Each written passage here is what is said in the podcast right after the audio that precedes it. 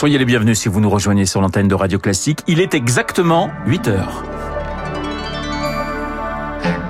La matinale de Radio Classique avec Renaud Blanc. Le groupe de maisons de retraite Orpea en a-t-il fini avec la maltraitance dans ces établissements? Il tente aujourd'hui de convaincre, mais c'est tout le secteur qui est en crise. Aux États-Unis, Donald Trump devrait être candidat ce soir à la Maison Blanche, mais après les élections de mi-mandat, la victoire semble pour lui très difficile. En attendant, l'actuel président américain Joe Biden a rencontré hier le président chinois en marge du G20. Nous en parlerons avec Marie-Françoise Renard, spécialiste de la Chine, en fin de journal. Radio. Classique. Et le journal de 8 heures nous est présenté par Marc Tédé. Bonjour Marc. Bonjour Renaud, bonjour à tous. Après le livre choc sur les pratiques d'Orpea, le groupe de maisons de retraite annonce aujourd'hui son grand plan de transformation. L'entreprise voudrait en finir avec la maltraitance des résidents et prouver que les dérives financières appartiennent au passé. Le gouvernement avait lui-même promis des contrôles dans toutes les maisons de retraite de France, mais dans les établissements, Rémi Pfister, rien ne semble avoir changé. Depuis 5 ans, Guillaume Aide-Soignant s'occupe de 90 résidents dans cette EHPAD d'Orpea d'Île-de-France. Après les révélations sur les pratiques de maltraitance et les dysfonctionnements, il souhaitait jeter l'éponge. Mais l'espoir de changement l'a fait rester. Un an après, il est amer. La situation s'est aggravée en raison des démissions et des difficultés à recruter. Aujourd'hui, dans son EHPAD, il manque 10 personnels soignants. C'est le manque de temps pour prendre euh, en charge correctement. À l'heure où on parle, le manque de personnel est toujours criant. Le manque de budget suffisant pour l'alimentation est encore criant. En plus, avec l'augmentation des coûts des, matières premières, hein, il n'y a rien qui a changé pour l'instant. Guillaume l'assure, certains établissements fonctionnent même désormais avec des directeurs par intérim. Mais plus inquiétant pour Claudette Brialix, présidente de la Fédération des associations des personnes âgées et de leurs familles, c'est le manque de médecins coordinateurs. Ça conduit l'EHPAD à faire appel à l'hôpital en cas de problème, euh, faire appel au service des urgences, avec toutes les problématiques que nous connaissons tous. Hein. Quelle catastrophe, pire encore que le Covid, va-t-on attendre pour qu'on décide vraiment de s'y attaquer et y mettre les moyens? Le taux d'encadrement préconisé par l'OMS dans les établissements qui accueillent des personnes avec des maladies dégénératives est de 1 personnel pour un résident. La France en est à moitié moins. En fait, sur les 7500 EHPAD publics et privés, il faudrait à minima une embauche de 200 000 personnels pour combler ce retard. Marc, autre secteur qui peine à recruter, l'enseignement. Oui, la date de clôture des inscriptions au CAPES, l'un des concours enseignants, vient d'être repoussée de deux semaines, faute de candidats et les faibles salaires n'expliquent pas tout. En cause également les, les conditions de travail et d'affectation des jeunes enseignants. Reportage d'Azaïs Perronin. Après 12 ans dans la profession, le souvenir de ses premiers pas est encore vif.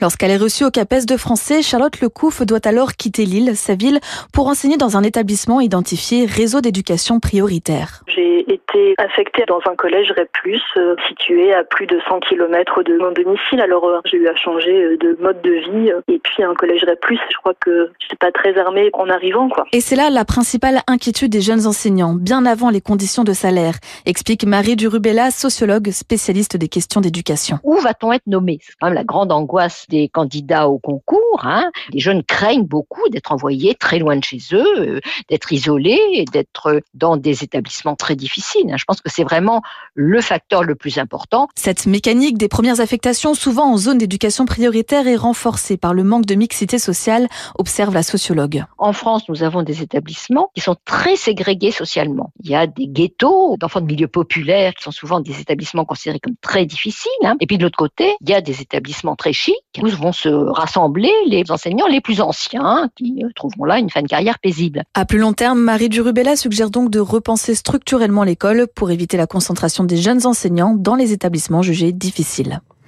Le taux de chômage est resté, resté quasi stable au troisième trimestre 2022 à 7,3% de la population active. Il était de 7,4% au deuxième trimestre et c'est ce qu'annonce ce matin l'INSEE. Euh, Yann, pardonnez-moi, on est allé un petit peu plus vite que la musique. On va débuter par euh, euh, la première ministre Elisabeth Borne qui dit non aux 110 km sur autoroute. Oui, pas d'empilement de mesures contraignantes, dit la chef du gouvernement. Cette réduction de la vitesse de 20 km heure était réclamée par une dizaine de personnalités dont le réalisateur Yann Erstus Bertrand dans une tribune publiée le 30 octobre dernier. Aux États-Unis, Donald Trump devrait officialiser aujourd'hui une nouvelle candidature à la Maison Blanche. Il doit le faire depuis sa résidence de Mar-a-Lago en Floride, une semaine exactement après les élections de mi-mandat euh, dont il sort affaibli. Les démocrates sont en effet parvenus à conserver le Sénat et ils limitent leur perte à la Chambre des représentants. Pour le spécialiste des États-Unis, Jean-Éric Brana, une réélection de Donald Trump est pour le moment inenvisageable aujourd'hui n'est plus la locomotive qui peut ramener derrière lui l'ensemble des électeurs républicains. La cassure avec les plus modérés, elle est très profonde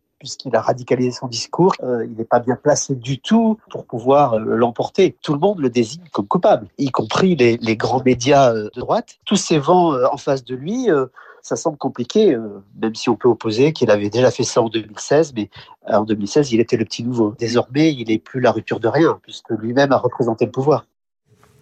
8h05 euh, sur Radio Classique marque une rencontre très attendue hier, juste avant l'ouverture du G20 à Bali. Celle entre le président chinois Xi Jinping et son homologue américain, la première depuis que Joe Biden est arrivé à la Maison Blanche. Plus de trois heures d'échanges sur des sujets tels que l'Ukraine, la dissuasion nucléaire ou encore Taïwan. Bonjour Marie-Françoise Renard.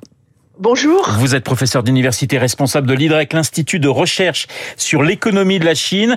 Pékin et Washington jouent la, carte de l'apaisement. Il y a d'ailleurs cette phrase hein, du président américain après cette entrevue. Il n'y a pas de nouvelle guerre froide avec la Chine. Ça se réchauffe doucement? Alors, ce qu'on peut dire, c'est que les, deux pays sont bien conscients que de leur euh, coopération dépend la, stabilité mondiale, on va dire, ou l'absence de nouvelles guerres dans, dans, le monde.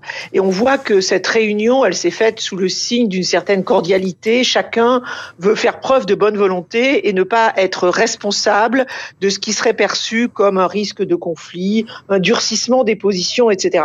Donc, il y a un affichage de cordialité, chacun restant néanmoins moins sur ses positions. Oui, on reste ferme sur ses positions, c'est bien cela. Hein. Notamment sur Taïwan, par exemple. Marie-Françoise Renard? Ah, on a un petit problème euh, technique. On va essayer de vous retrouver dans, dans, dans un instant. En attendant, peut-être une petite brève de, de, de sport pour, euh, euh, pour ce journal, Marc. Exactement, avec de la, la, voile et dans la route du Rhum, Charles Caudrelier fait toujours la, la, course en tête, juste devant François Gabard et Thomas Coville, un trio de tête qui est désormais à 646 000 de l'arrivée à Pointe-à-Pitre. Les coureurs sont attendus dès demain matin au large de la Guadeloupe. Nous avons retrouvé Marie-Françoise Renard. Petit problème technique et bravo Marc euh, pour cette brève sport. Vous avez meublé admirablement. Cette nuit, euh, Marie-Françoise Renard, euh, Xi Jinping s'est entretenu avec Emmanuel Macron. Le président français a demandé à la Chine de s'unir à la France contre, contre la guerre en Ukraine. Est-ce que Pékin pourrait prendre ses distances avec Poutine? euh, officiellement, ce sera sans doute un peu difficile parce que le président euh, chinois ne va pas laisser entendre qu'il a accepté l'influence des Occidentaux. Mais on voit bien qu'il y a un rôle à jouer de la part de la Chine et que la Chine fait très souvent un pas en avant, un pas en arrière vis-à-vis de la Russie et n'affiche pas non plus un soutien euh, extraordinaire. Et donc aujourd'hui, le président Biden, le président Macron essayent d'influencer, enfin en tout cas de convaincre si qu'il a un rôle à jouer. Il semblerait que le président américain et le président chinois aient été d'accord pour euh, s'opposer à l'utilisation de, de l'arme nucléaire même s'il n'y a aucune déclaration chinoise de ce point de vue, mais seulement une déclaration américaine. Alors, je, je parlais, pardonnez-moi, je, je, parlais effectivement de, de, cette question euh, ukrainienne. Il y a aussi ce dossier extrêmement important et j'allais dire explosif, qui est celui de, de Taïwan. Et là, on voit bien que du côté américain comme du côté chinois, on reste sur ces positions. Oui, alors ça, il est clair que sur un sujet aussi central que Taïwan, on ne peut pas s'attendre à véritablement une évolution.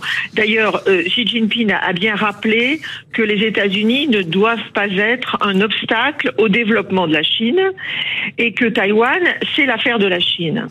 Et je rappelle que les États-Unis se sont engagés à aider euh, la formation d'une armée à, Taïwan et donc à, à, renforcer son arsenal militaire, mais pas à intervenir nécessairement. Et pour l'instant, le président Biden n'a pas avancé sur ce sujet. De toute façon, il est clair que c'était une première réunion qui visait à d'abord qu'il y ait une réunion euh, physique entre les présidents et leurs conseillers et de préparer la suite. Et il semblerait que euh, déjà il y a un certain nombre d'annonces qui a été fait pour que les conseillers du président aillent en Chine prochainement rencontrer les, conseillers de Xi Jinping pour essayer d'avancer sur un certain nombre de dossiers. Merci beaucoup Marie-Françoise Renard d'avoir euh, répondu à mes questions. Je rappelle que vous dirigez euh, l'IDREC qui est euh, ce centre de recherche notamment spécialisé sur l'économie chinoise. Il est 8h10, c'est la fin ce journal présenté par Marc Tédé. Dans un instant, nous allons retrouver Guillaume Tabar pour son édito politique et puis mon invité, le démographe et historien Hervé Lebras.